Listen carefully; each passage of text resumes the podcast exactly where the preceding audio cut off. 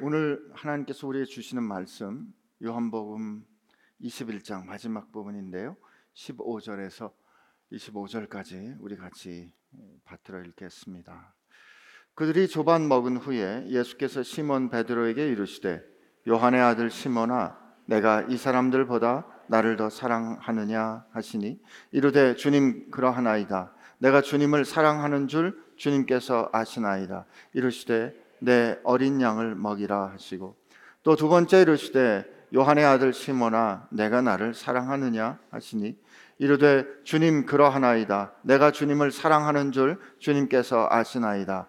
이르시되 내 양을 치라 하시고 세 번째 이르시되 요한의 아들 시몬아 내가 나를 사랑하느냐 하시니 주께서 세 번째 내가 나를 사랑하느냐 하심으로 베드로가 근심하여 이르되 주님 모든 것을 아시오매 내가 주님을 사랑하는 줄을 주님께서 아시나이다. 예수께서 이르시되 내 양을 먹이라. 내가 진실로 진실로 내게 이르노니 내가 젊어서는 스스로 띠뛰고 원하는 곳으로 다녔거니와 늙어서는 내 팔을 벌리리니 남이 내게 띠뛰고 원하지 아니하는 곳으로 데려가리라 이 말씀을 하심은 베드로가 어떠한 죽음으로 하나님께 영광을 돌릴 것을 가리키심이로라. 이 말씀을 하시고 베드로에게 이르시되 나를 따르라 하시니 베드로가 돌이켜 예수께서 사랑하시는 그 제자가 따르는 것을 보니 그는 만찬석에서 예수의 품에 의지하여 주님 주님을 파는 자가 누구오니까 묻던 자더라. 이에 베드로가 그를 보고 예수께 여짜오되 주님 이 사람은 어떻게 되겠사옵나이까 예수께서 이르시되 내가 올 때까지 그를 머물게 하고자 할지라도 내게 무슨 상관이냐? 너는 나를 따르라 하시더라. 이 말씀이 형제들에게 나가서 그 제자는 죽지 아니하겠다 하였으나 예수의 말씀은 그가 죽지 않겠다 하신 것이 아니라 내가 올 때까지 그를 머물게 하고자 할지라도 내게 무슨 상관이냐 하신 것이로라 이 일들을 증언하고 이 일들을 기록한 제자가 이 사람이라 우리는 그의 증언이 참된 줄 아, 아노라. 예수께서 행하신 일이 이 외에도 많으니 만일 낱낱이 기록된다면 이 세상이라도 이 기록된 책을 두기에 부족할 줄 아노라. 아멘. 예수님 그렇습니다. 우리가 걸어온 길, 살아온 길, 우리 수고인 줄 알았는데 아닙니다. 돌이켜 보니 주의 은혜입니다. 우리를 불러 주의 백성 되게 하신 것도 주의 사랑이요. 우리로 주님을 향하여 사랑한다 고백할 수 있도록 해 주신 것도 은혜요. 그 사랑 나눌 수 있도록 해 주심도 주의 뜻과 은혜였습니다. 은혜로 시작한 삶, 은혜로 마치게 하셨사오니 다만 주님 앞에 감사로 나가는 사람들 그리고 그렇게 우리를 이끄시는 주님을 믿는 사랑하는 저희들 되게 하여 주옵소서. 예수님의 이름으로 기도합니다. 아멘. 한 해를 마감하는 날입니다. 한 해를 마감하는 날인데 요한복음 21장 이 마지막 부분을 의지해서 마감할 수 있게 된 것도 참 은혜입니다. 오늘 이 말씀은 예수님이 그 제자들, 곧 우리를 불러 우리를 주의 백성으로 삼아 우리로 그 사명을 감당하게 하시는 것이 사랑이고 또 주의 제자들이 혹은 주를 믿고 따르는 이들이 그 부르심에 응답하여 예 하고 순종하는 것도 사랑이고 그리고 그들이 나아가 누군가를 섬기는 것도 받은 사랑을 나누는 사랑이라는 사실을 오늘 우리에게 가르쳐 줍니다. 그리고 그 위대하고 고상하고 참으로 감사한 그 하늘의 일을 질그릇같이 깨지기 쉽고 밑이 좁은 작아서 늘 엎어지기 쉬운 그릇과 같은 우리에게 담아 끝까지 마침내 이루어 가시는 이가 예수님이시라는 사실을 오늘 우리는 이 말씀을 통하여 보게 됩니다. 예수님과 더불어 아침 식사를 마쳤습니다. 초반을 마친 후에 그, 그때 음식 맛을 알았을까 모르겠어요. 예. 얼마나 하고 싶은 말이 많았을까요? 그들이 밥 먹으면서 무슨 말을 했을까요? 기록되지 않았으니까. 다만 그들 예수님께서 준비해 놓으신 그 음식을 먹는 그들의 마음 속에는 참 여러 가지 생각들, 감격들 이런 것들이 이렇게 지나갔을 겁니다. 만감이 교차했겠죠. 어쩌면 그 하고 싶은 말이 너무 많아서 또 그 안에 이 일어나고 있는 감정들이 너무 많아서 오히려 아무 말도 못했을 수도 있겠습니다. 그런데 그들이 그렇게 조반을 마친 후에 예수께서 시몬 베드로에게 묻습니다. 여기 뭐라고 성경 말씀에 되어 있냐면 어, 예수께서 시몬 베드로에게 이르셨다 이렇게 돼 있어요. 이 베드로라는 이름은 언제 주신 이름이죠?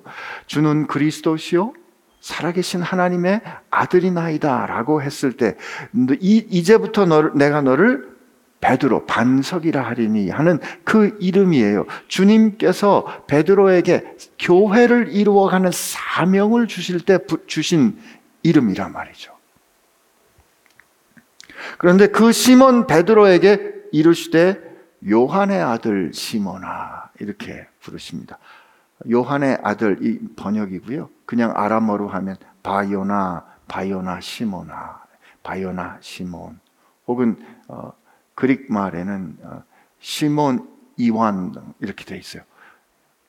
요한의 아들 시모나 이거는 이 베드로라는 이름을 주시기 전에 그가 사명을 가지기 이전에 받기 이전에 그가 가졌던 혈육으로부터 받은 이름인 거죠.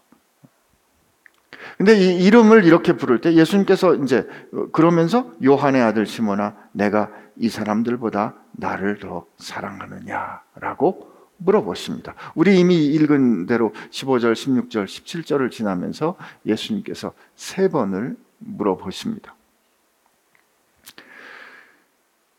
요한의 아들 시모나라고 부를 때 제가 좀 전에 그 예수님께서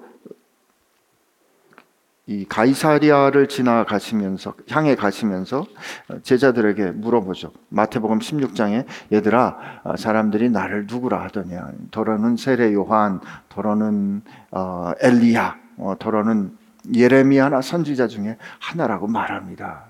예수님 묻습니다. 그러면 너희는 나를 누구라고 하느냐? 그랬더니 어, 베드로가 우리 앞서 말씀드린 것처럼 주는 그리스도시요 살아계신 하나님의 아들입니다. 라고 할 때 예수님께서 뭐라고 답을 주시냐면 마태복음 16장 17절에 어, 예수께서 대답하여 이르시되 바요나 시모나 이게 요한의 아들 시모나. 그러니까 예수님께서 뭔가 정색을 하고 심각하게 말씀하실 때 이렇게 부르시는 거예요. 이 이제 풀네임을 부르시는 거죠.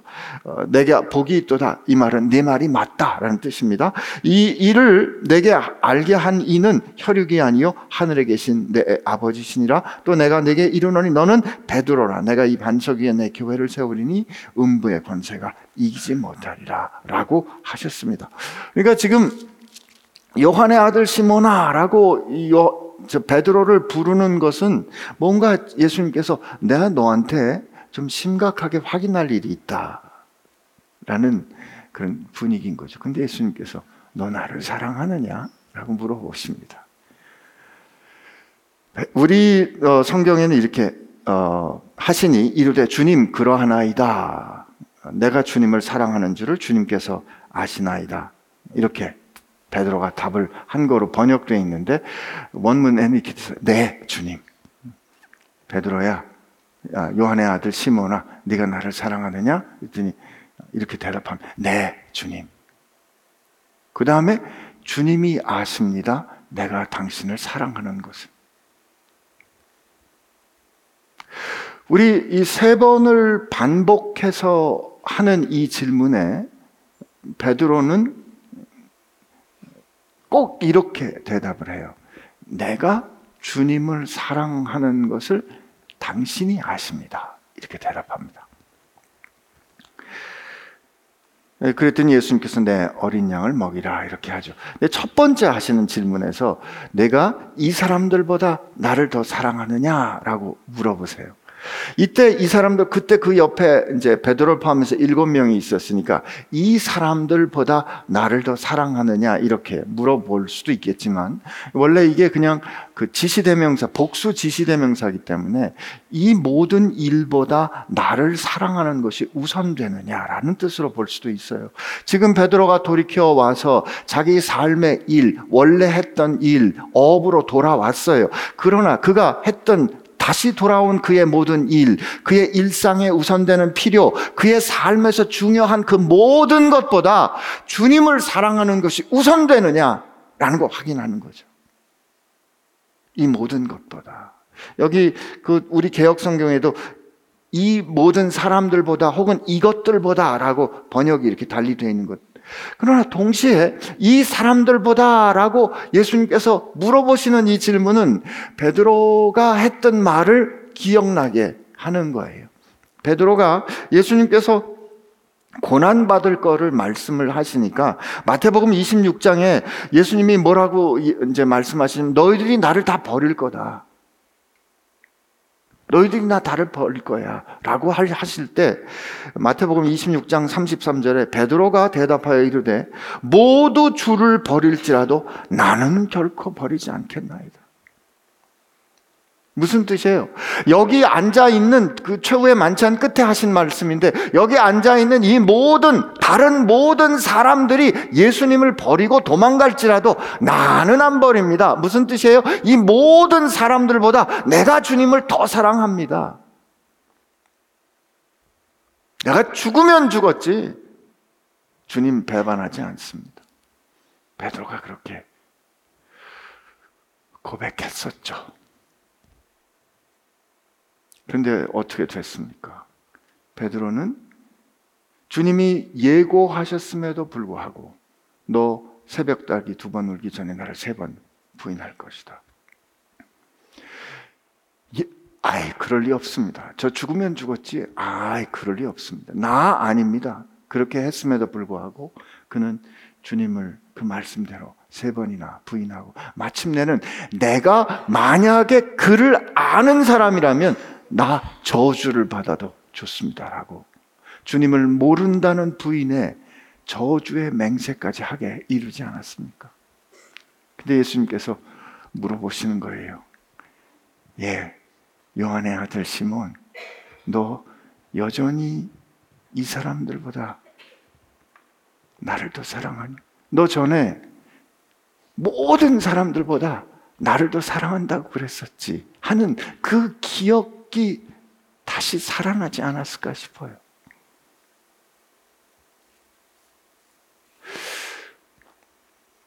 베드로가 네 주님 제가 주님 사랑하는 거 주님이 아십니다. 주님 그러니까 내 양을 먹이라 내 어린 양을 먹이라 이렇게 말씀하십니다.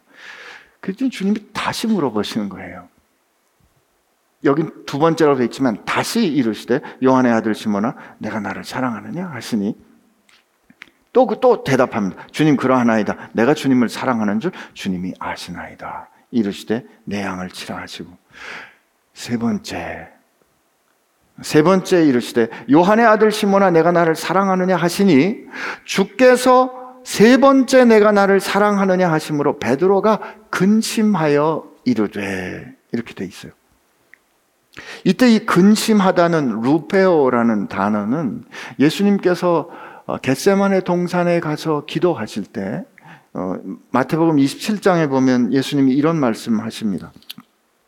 마태복음 26장에 어, 베드로와 세베대 아들 두 아들을 데리고 가실 때 고민하고 슬퍼하사. 이때 이 고민하다가 루베오예요.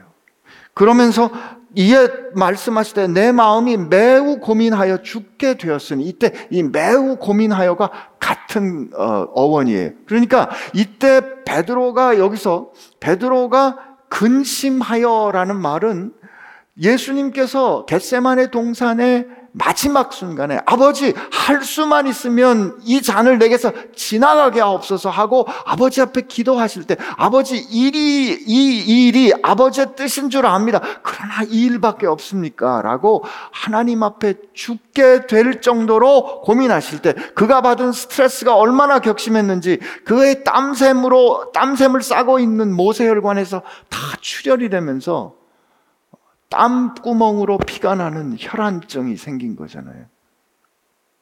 이 땀방울이 핏방울처럼 됐다는 말은 땀이 떨어졌는데 이렇게 바위에서 떨어질 때 이게 피가 되는 그런 희한한 증상이 아니라 격심한 스트레스를 받을 때 이 우리 안에 이 땀샘을 싸고 있는 혈관에서 출혈이 되는 매우 의학적인 현상입니다. 그만큼 힘들고 어려운 상황을 표현하는 것이 고민됐다. 루베오라는 단어예요. 근데 베드로가 지금 그런 거예요. 세 번을 반복해서 확인하실 때 베드로가 근심이 됐습니다. 그러면서 베드로가 하는 고백이 뭐냐면 주님 모든 것을 아시오매 내가 주를 사랑하는 줄 주께서 아시나이다. 여러분 저 요한복음 17장에 베드로가 이때 한 말, 주님, 주께서 주께서 주님이 모든 것을 아시오매라고 한 베드로의 이 말이 어떤 의미 같아요? 지금 베드로가 예수님께서 예, 너 나 사랑하니? 여전히 사랑하고 있어? 아, 예, 사랑합니다. 제가 주님 사랑하는 거 주님 아십니다. 그래? 그럼 내 양을 쳐라. 야 베드로야, 요하나, 너나 사랑하니? 아예 예, 예. 주님 아시지 않습니까? 그래, 내 양을 치라. 그런데 요한의 아들 시몬아, 너 나 사랑하니? 세 번을 질문하는데 베드로가 근심하게 된 거죠. 왜요? 자기가 한 일이 있잖아요. 다른 사람들은 어쩔지는 몰라도 나는 주님 절대 부인하지 않습니다. 제가 죽으면 죽었지, 전 주님 떠나지 않습니다. 그렇게 말했는데, 칼 앞에서 무너진 것도 아니었어요. 누가 칼을 들이대면서 너 그의 제자지라고 물은 것도 아니었어요. 어린 계집종이 와서 너 갈릴리 사람 아닌데 내가 그와 같이 있는 걸 봤다 그랬을 때 아니다. 나는 모른다. 그러지 않았어요? 그 내가 한 일을 주님 다 아시죠? 그런 뜻이에요. 주님, 주님께서 모든 것을 아시오매.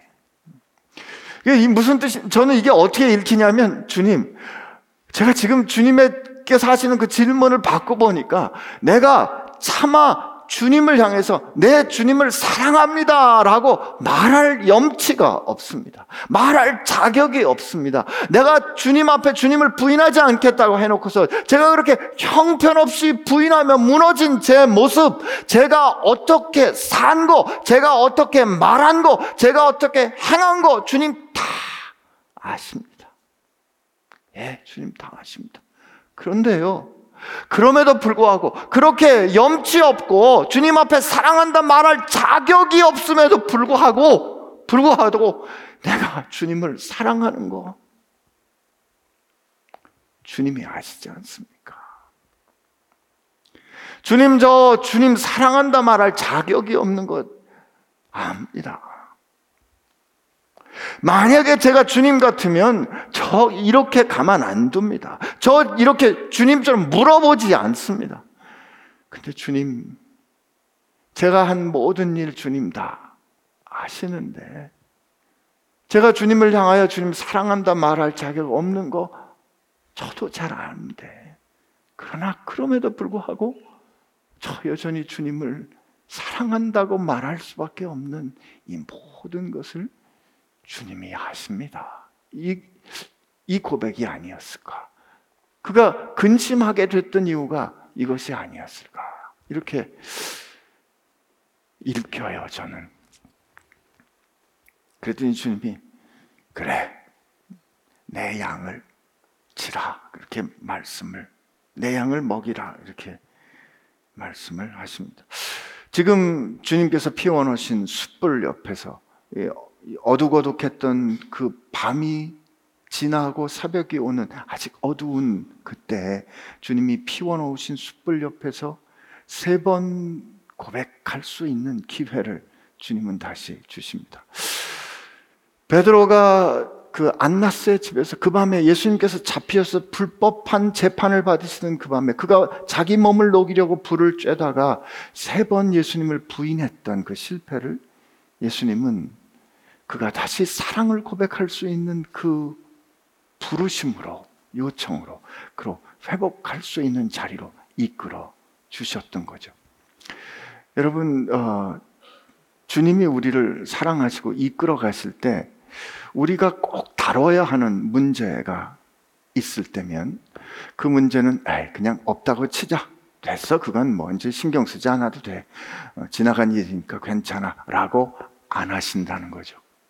왜냐하면 그렇게 묵혀두었던, 그렇게 감춰둔, 그렇게 덮어둔 문제는 언젠가 결국 우리를 넘어지게 하는 올무가 될 거기 때문에 주님은 우리로 그 문제가 그 문제로부터 자유케 되도록 그 문제로부터 우리가 풀려나도록 회복되도록 우리를 그 문제 앞에 대면하게 하십니다. 괜찮아요, 그때. 여러분, 저 좋은 의사는 먼저 진단을 정확하게 합니다. 근데 진단만 정확하게 하는 의사는 좋은 의사가 아닙니다. 정확하게 문제를 진단해서 그 문제로부터 회복될 수 있게 할 때 좋은 의사이잖아요.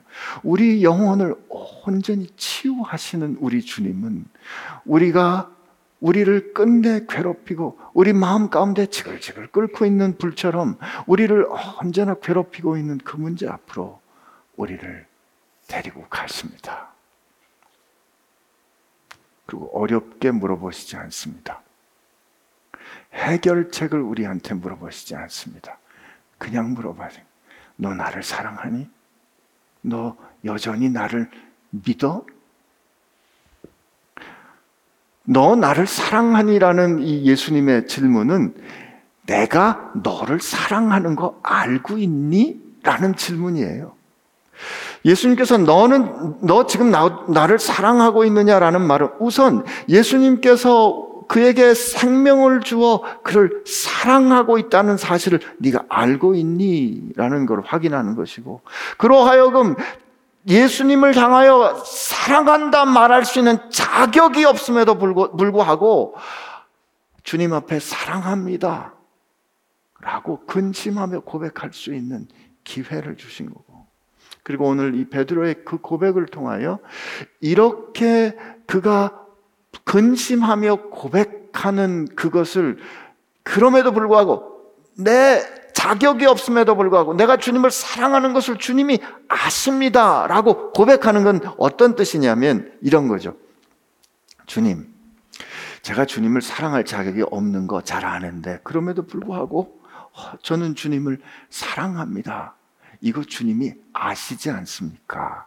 라는 그 고백에 주님이 내 양을 먹이라 치자라고 인정해 주신 것은 베드로가 주님이 나를 사랑하시고 나, 내가 주님을 사랑하는 것을 주님이 알고 있다라고 베드로가 알고 있는 것을 인정해 주신 거죠.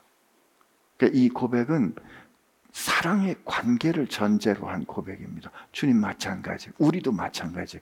우리가 주님의 사랑을 받아 알았고, 그러나 우리가 그 사랑을 받아 알았음에도 불구하고 언제나 우리는 깨지기 쉬운 그릇처럼, 엎어지기 쉬운 그릇처럼 우리 안에 보배를 담고 담아놨는데, 우리 우리를 믿고 주님께서 사명을 주셨는데 그것을 번번이 실패했지만, 번번이 넘어뜨렸지만, 번번이 왁박하고 깨뜨렸지만, 그럼에도 불구하고 여전히 주님을 향하여 주님 그래도 사랑합니다. 라고 말하는 그것을 주님이 알고 계시다는 것을 우리가 알고 있는 것을 주님이 인정해 주신다는 거죠. 그건 네 착각이야. 나 그렇지 않아. 라고 하시는 게 아니라 내 양을 치라. 내 양을 먹이라. 라고 하는 것은 주님께서 믿고 우리에게 일을 맡겨주신 것그 베드로의 고백을 오케이 알았어. 네 고백이 오라라고 받아주신다는 뜻인 거죠. 그러므로 우리는 이 말씀을 볼 때 베드로의 그 끝모를 추락과 엄청나게 수치스러운 정말 죽고 싶은 그 수치를 예수님은 회복시켜 주시는 그 은혜를 우리가 여기서 보았어요. 그러면 우리는 보통 그리고 예수님께서 사명을 주셨잖아요. 내 양을 치라, 내 어린 양을 먹이라라는 그 주님께서 주시는 그 은혜를 사명을 받았기 때문에 우리는 이제 보통 그 다음에 그러므로 우리는 위대한 주님의 일을 이제 행할 거로 생각한 준비가 되는 거죠. 자, 이제 주님의 일을 행해야지. 위대한 주님의 일을 행해야지. 라고 생각하는 우리에게 주님이 뭐라고 말씀을 해주시냐면 18절에 내가 진실로 진실로 내게 이르노니 내가 젊었을 때는 스스로 띠띠고 원하는 곳을 다녔거니와 늙어서는 내 팔을 벌리리니 남이 내게 띠띠우고 원하지 아니하는 곳으로 데려가리라. 지금 주님께서 회복시켜 주시고 사명을 주셨으니까 그러면 내가 주를 위하여 이렇게 살겠습니다. 라고 희망을 가지고 힘을 내어 띠를 띠고 계획을 세우고 앞으로 나아가야지. 라고 결심하는 베드로에게 또 베드로와 같은 우리에게 살다 보면 말이야. 네가 원하지 않는 곳에 끌려가게 될 거야. 물론 이 말씀은 어, 이, 내 팔을 벌린다라는 이 상징적인 표현인데 십자가에 달려 죽을 거다라는 그런 뜻이에요. 그래서 그 다음 절에 이 말씀을 하시면 베드로가 어떤 죽음으로 하나님께 영광을 돌릴 것을 가리키심이로라 라고 그의 죽음을 예고하는 것으로 요한이 설명을 해주죠. 하나님께서 우리를 회복시키시고 우리에게 사명을 주시는데 그러면 우리는 우리가 희망하고 원하는 뭔가 위대한 일로 가고 싶어요. 누가 봐도 야 하나님이 함께 하셨구나. 누가 봐도 하나님께서 역사하시는구나라는 그 신나는 일을 교회를 개척해도 성도들이 많았으면 좋겠고 말씀을 한 번 하면 3천 개 돌이 오는 게 아니고 3천 명이 회개하고 돌아왔으면 좋겠고 사업을 했으면 30배, 60배, 100배면 100배가 됐으면 좋겠고 하는 게 우리 생각과 우리의 소망과 우리의 신앙적인 바램이고 그렇게 간절한 소망을 가지고 기도 열심히 하고 세일에 기도하고 40일 작정 기도하고 특세해서 작심 기도해서 하나님께서 응답해 주셨어요 라는 간증을 하고 싶은데 우리 인생 살아보면 그렇게 기도했음에도 불구하고 상황은 안 풀리고 그렇게 하나님 앞에 간절히 믿고 구했음에도 불구하고 그렇게 간절히 소원하고 하나님의 뜻이라고 생각했는데 회사에서 떨어지고 그렇게 간절히 기도했는데 잘리고 상황이 내 뜻대로 되지 않고 하는 일들이 일어난다는 거죠. 아닙니까?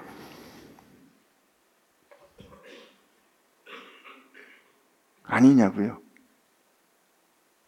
기도해도 자식은 돌아오지 않고, 기도해도 아까 어, 기도하는 중에 질병에 있는 거 기도했는데, 원하는 사람 별로 없어요. 그러나 질병이 일어나는 거죠. 사랑하는 이가 아프고 부모님이 치매에 걸리고 하는 그런 일들이 우리 삶 가운데 일어난다는 거죠. 그럴 때 우리는 고민이 돼요. 질문이 된다고요. 하나님 내가 뭘 잘못했습니까? 하나님 내가 뭘 잘못했길래? 하나님 내가 하나님의 뜻을 뭘 알지 못했기에 내가 여기에 와 있는 겁니까? 여러분, 그때 그 상황에 한 가지 공통적인 것이 있어요. 상황이 어떻든, 문제가 어떻든, 우리가 원하지 않는 상황이라는 것도 그건 공통적인 거죠. 자식의 문제가 됐든, 직장의 문제가 됐든, 사업의 문제가 됐든, 가정의 문제가 됐든, 질병이든, 그 어떤 문제이든 내가 원하지 않는 곳에 내가 묶여서 끌려왔다는 거예요. 그, 그때 우리가 하게 되는 질문이 주님의 뜻이 어디에 있습니까? 하는 질문을 하게 되는데 주님이 오늘 사명을 주시면서 하시는 말씀이 그렇게 되는 그 자리에 있는 우리를 향하여 내가 말했잖아. 네가 젊어서는 네 스스로 원하는 것을 하려고 희망했지만 나를 따르는 내, 내 나를 순종하는 그 길에는 네가 원하지 않는 곳에 띠띠워 묶여 이끌려 끌려가게 돼서 자리 잡게 되는 그런 삶의 경험들이 일어나게 될 거야.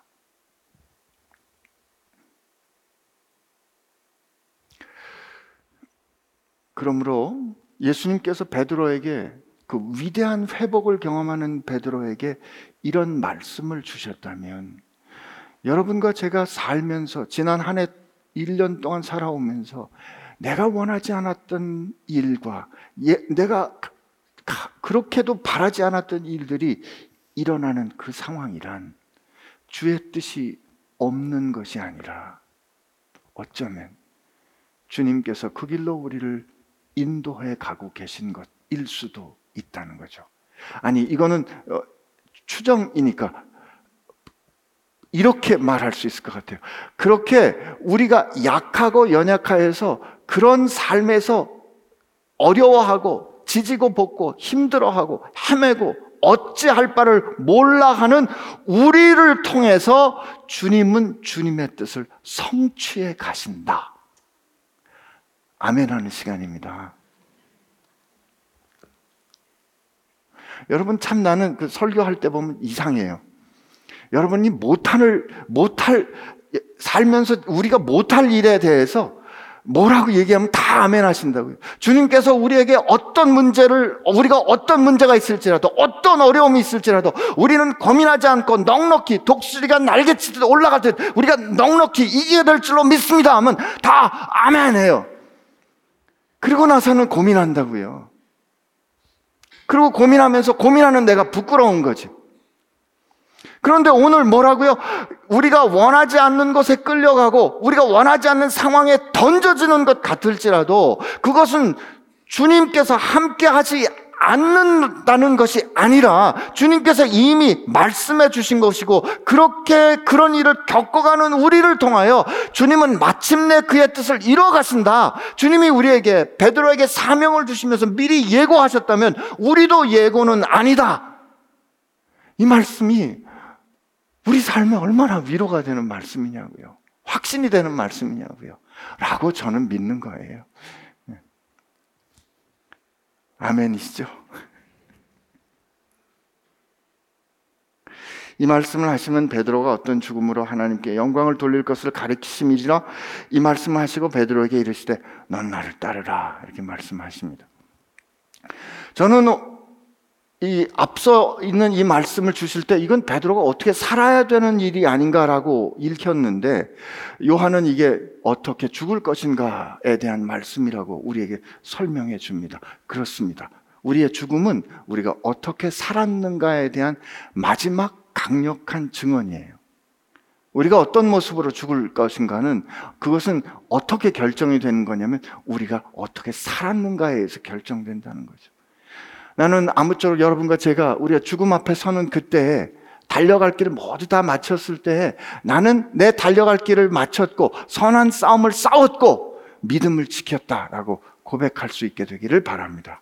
언제 내가 원하지 않는 곳에 끌려갔을 때 남들이 나를 띠띠우고 나를 힘들게 세상에서 버린 것 같고 잊혀진 것 같고 내가 원하는 대로 한 것은 승리한 것 같은 거지만 원하지 않는 대로 된 것은 내가 볼 때, 사람들이 볼 때 실패한 것 같을지라도 그때에 나는 믿음을 지켰고 거기서 선한 싸움을 싸웠고 그 달려갈 길을 다 마쳤다라고 고백하게 될 수 있기를 바랍니다. 그러면서 주님이 나를 따르라. 넌 나를 따라와. 이게 이게 참 원하지 않는 것에 묶임 바 되어 끌려갈 거야. 이게 뭐라고요? 주님을 따른다는 거예요. 우린 그렇게 생각 안 하잖아요. 근데 주님이 그렇게 나를 따르라. 그게 뭐예요? 젊어서는 네 마음대로 했겠지만 늙어서는 그렇게 네가 신앙이 깊어갈수록 그렇게 안 될 거야. 근데 그 다음에 제가 늘 은혜 받는 말씀이 있어요. 베드로가 돌이켜 보니 예수께서 사랑하시는 그 제자가 따르는 것을 봅니다. 지금 베드로를 향하여 나를 따르라 그랬는데 예수님께서 사랑하시는 제자가 예수님 따르는 걸 본 거예요. 근데 그는 누구냐면 만찬석에서 예수님의 품에 예수님의 가슴에 이렇게 이제 얼마나 가까웠으면 어, 주님 주님 주님을 파는 사람이 누굽니까?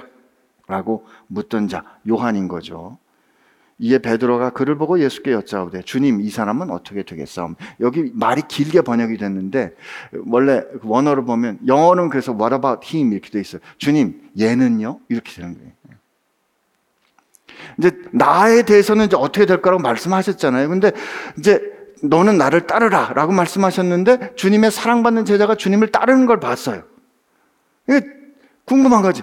주님 얘는요 우리 우리도 궁금해요. 내가 주님을 이제 따르는데 같이 주님을 따르는 거 보면 이 사람하고 나하고 다르거든요. 근데 다른데 보통 내게 있는 거가 이 사람에게 없을 때는 그냥 안타깝지만 신경은 안 쓰여요. 근데 내게 없는데 이 사람한테 있으면 신경 쓰이죠. 왜 저 사람만 주시는 거야? 라고 비교가 되면서 주님 얘는요, 얘는 어떻게 되는데요? 라고 할 때 제가 늘 이 본문 설, 어, 설교할 때 주님께서 까칠하게 대답하셨다라고 말씀드리곤 했습니다. 뭐라고 까칠하게 대답하시냐면 예수께서 이르시되 내가 올 때까지 그를 머물게 하고자 할지라도 지금 좀 전에 너는 어떻게 죽을 거다 얘기했는데 내가 다시 돌아올 때까지 그를 여기 머물게 하고자 할지라도 너하고 무슨 상관이냐? 야, 아니 뭐 그걸 그렇게 물어봤다고 이렇게까지 말씀을 하세요. 야, 내 얘는 내가 죽지 않게 남겨둘지라도 너하고 무슨 상관이야. 여기까지만 말씀하셨다면 진짜 까칠 하신 거죠, 우리 주님이. 부활하신 다음에 성격이 바뀌셨나 그럴 것 같은데 다음의 말씀이 내 키가 있습니다. 얘가 너는 그렇게 죽겠지. 근데 내가 다시 올 때까지 얘를 살려둘지라도 그럼 너하고 무슨 상관이야? 너는 나를 따라라 이렇게 얘기하십니다. 이 보통 이 헬라 말엔 그 이렇게 이 저 주어가 되는 대명사 잘 안 쓰는데 여기에는 너는 나를 따르라라고 예수님 말씀하세요. 무슨 뜻이에요? 너희들 자꾸 내가 지금 나를 따르라고 그랬는데 내가 너희를 위한 길이라 길이 돼 주겠다고 그랬는데 왜 자꾸 다른 사람 비교해 가면서 다른 사람의 신경 써 에베소 말씀에 보면 하나님은 주님은 하나님께서 정하신 그 분량 은사의 분량대로 우리에게 각각 맞게 은혜를 주신다 그래요. 주님 뭐라고 말씀하시냐면 너 요한이 어떻게 됐든지 그거 상관할 필요가 없어. 너는 다만 나를 따라와. 라고 말씀하시는 건 뭐냐면 내가 말이다. 너 아니면 할 수 없는, 너 아니면 갈 수 없는, 너 아니면 이룰 수 없는 너만을 위한 길이 돼 줄게. 라고 말씀하시는 거예요. 그래서 저는 우리 모두가 걷는 길이 대체할 수 없이 모두가 동일하게 위대한 길이라 믿습니다. 왜냐하면 우리 주님이 우리에게 똑같이 말씀하시는 거예요. 우리 같으면 늘 우리보다 멋진 조 목사님하고 비교할 수도 있겠지 않겠어요? 어? 주님, 주님이 그러시면, 야, 너나 잘해. 그, 그러면서 하시는 말씀이 내가 말이야, 너만을 위한 길이 돼줄게. 그넌 날 따라와. 네가 가다가 원하지 않는 곳에 가서 헤맬 수도 있어. 진창에 빠지는 일이 있을 수도 있어. 누구는 황금길을 가고 있는데 나는 엎어져서 그냥 엎, 엎친 데 덮친 격 그 어려운 일을 겪을 수 있어. 그러나 그 일을 겪어내는 것이 내가 너를 이끌어가는 너만을 위한 내가 준비한 은혜의 길이야. 라고 말씀하신다면 주님 이걸 통해 어떻게 영광을 받으시렵니까? 하고 우리가 정신 차리고 다시 일어설 수 있지 않겠어요? 우리 괜히 옆 사람 부럽고 옆집 스토리가 괜히 샘날 때 오늘 주님 말씀 정신 차려 들어야 할 겁니다. 옆집에 있는 애들 하버드 대학 간다고 그게 너하고 무슨 상관이냐? 너는 다만 나를 따르라 라고 말씀하실 때 아멘하고 쫓는 저와 여러분 되시기를 축복합니다.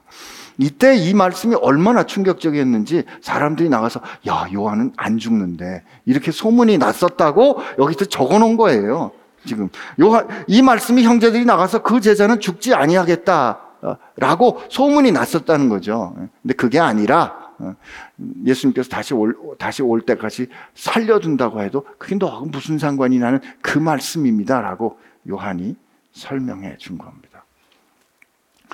오늘 예수님께서 우리를 불러 그의 백성으로 삼으시는 것은 사랑이다라는 것을 우리 요한의 전체 증언을 통해서 확인했습니다. 그리고 주님은 그 사명을 맡기시기 전에 우리가 주님을 어떻게 사랑하는지를 고백할 수 있는 기회를 주세요. 근데 그 고백하는 과정을 통해서 내가 주님 앞에 언제나 자랑할 수 있는 자격이 있기 때문에 사랑합니다라고 고백할 수 있는 게 아니라 실제로 살고 보면 주님 앞에서 올 한 해 살아온 내 뒷모습을 돌이켜보면 내가 진짜 예수 믿는 사람 맞나? 내가 예수님 사랑한다고 말할 수 있나? 라는 것이 고민되지만 그럼에도 불구하고 주님 사랑합니다라고 고백할 수밖에 없는 걸 아시는 걸 오늘 우리에게 확인해 주시는 거예요. 그리고 주님이 그런 질그릇 같은 우리에게 실패하기 쉬운 우리에게 별거 없는 것 같은 우리에게 주님의 그 내 양을 먹이는 위대한 일을 맡겨 주시는 거죠. 그러면서 하시는 말씀이 내가 너를 위한 유일한 길을 대줄 테니까 다른 사람 신경 쓰지 말고 다만 나를 따라오라고 말씀하십니다.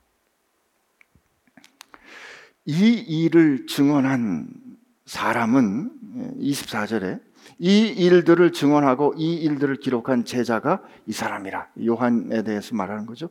우리는 그의 증언이 참된 줄 아노라. 저도 세상 사람들이 이 사람, 그 사람 믿을 만해. 그분 정말 믿을 만해. 우리 한 해 살아가는 동안에 그, 그런 어, 평가 받을 수 있도록 주님께 구했으면 좋겠어요. 우리의 증언이 클 필요 없어요. 작더라도 일상에서 우리가 한 말이 어, 이렇게 믿을 수 있는 사람으로 평가되기를 축복합니다. 그리고 요한이 말합니다. 주님께서 행하신 일을 다 기록하고 그 책으로 남겨둔다면 이 세상도 모자랄 거야. 예, 모자랍니다. 왜냐하면 주님께서 이렇게 요한의 증언을 하신 그 이후로 2000년이 지나는 동안에 그 많은 작은 사람들, 그 많은 이름 없는 사람들, 그 사람들이 이끌려가며 끌려가며 그 메인바 되어 간 그곳에서 신실하게 주의 말씀, 주님께서 행하시는 일 증언했거든요. 그들을 통하여 주님은 위대한 일 행하셨습니다. 그 일에, 그 열매에 여러분과 저도 한몫할 겁니다. 아멘 안 하면 설교 안 끝낼래요. 한몫할 겁니다.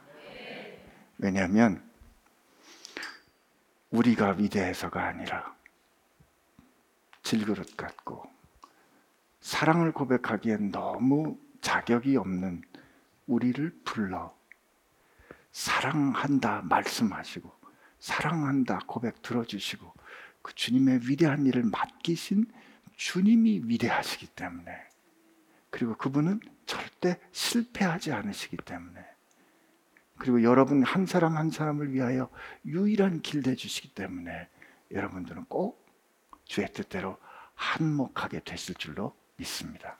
같이 기도하겠습니다. 네, 주님 감사합니다. 우리가 주님을 향하여 주님이 우리에게 예, 너 나 사랑하니? 지난 한 해 나 사랑하며 살았어? 이렇게 물을 때 주님 우리 모두 베드로처럼 근심할 수밖에 없습니다. 그러나 우리가 마침내 할 수 있는 말, 이 말밖에 없습니다. 주님, 이 모양이어도 우리가 주님 사랑하는 마음이 있는 거 주님 아십니다. 그러므로 우리 오늘 함께 기도할 때 주님 사랑합니다. 이렇게 우리 한번 주님 앞에 같이 고백하도록 하겠습니다. 같이 기도합시다. 예, 주님 잘합니다. 저희 자격 없고 부족한 거 잘합니다. 그러나 주님 사랑합니다. 우리 마음 가운데 주님을 사랑하는 마음 가진 거 주님 잘 압니다.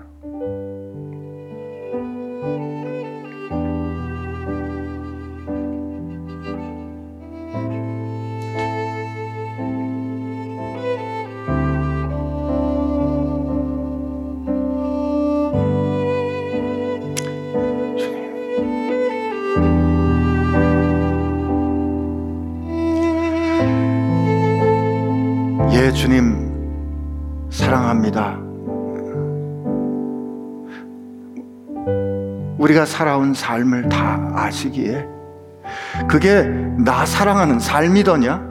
그게 나 사랑하는 사람이 말하는 꼴이더냐라고 주님 물으신다면 할 말이 없습니다. 그러나 주님 그 부끄러움에도 불구하고 주님 사랑합니다. 이 부끄러운 고백 주님께서 받으시어서 하나님 우리 삶의 상황이 어떠하든 상관없이 주님께서 우리를 그 위대한 하나님의 길로 인도해 주실 줄로 믿습니다. 그 길 다만 다만 예수님만 따르는 그 길 한 해에도 살아가기를 구하여서 주님 마치는 주님 마침내 인생의 마지막 날 주님 앞에 주님 내 인생을 위하여 나만을 위한 길 되주셔서 감사합니다. 이렇게 고백하는 저희들 되게 하여 주옵소서. 예수님의 이름으로 기도합니다.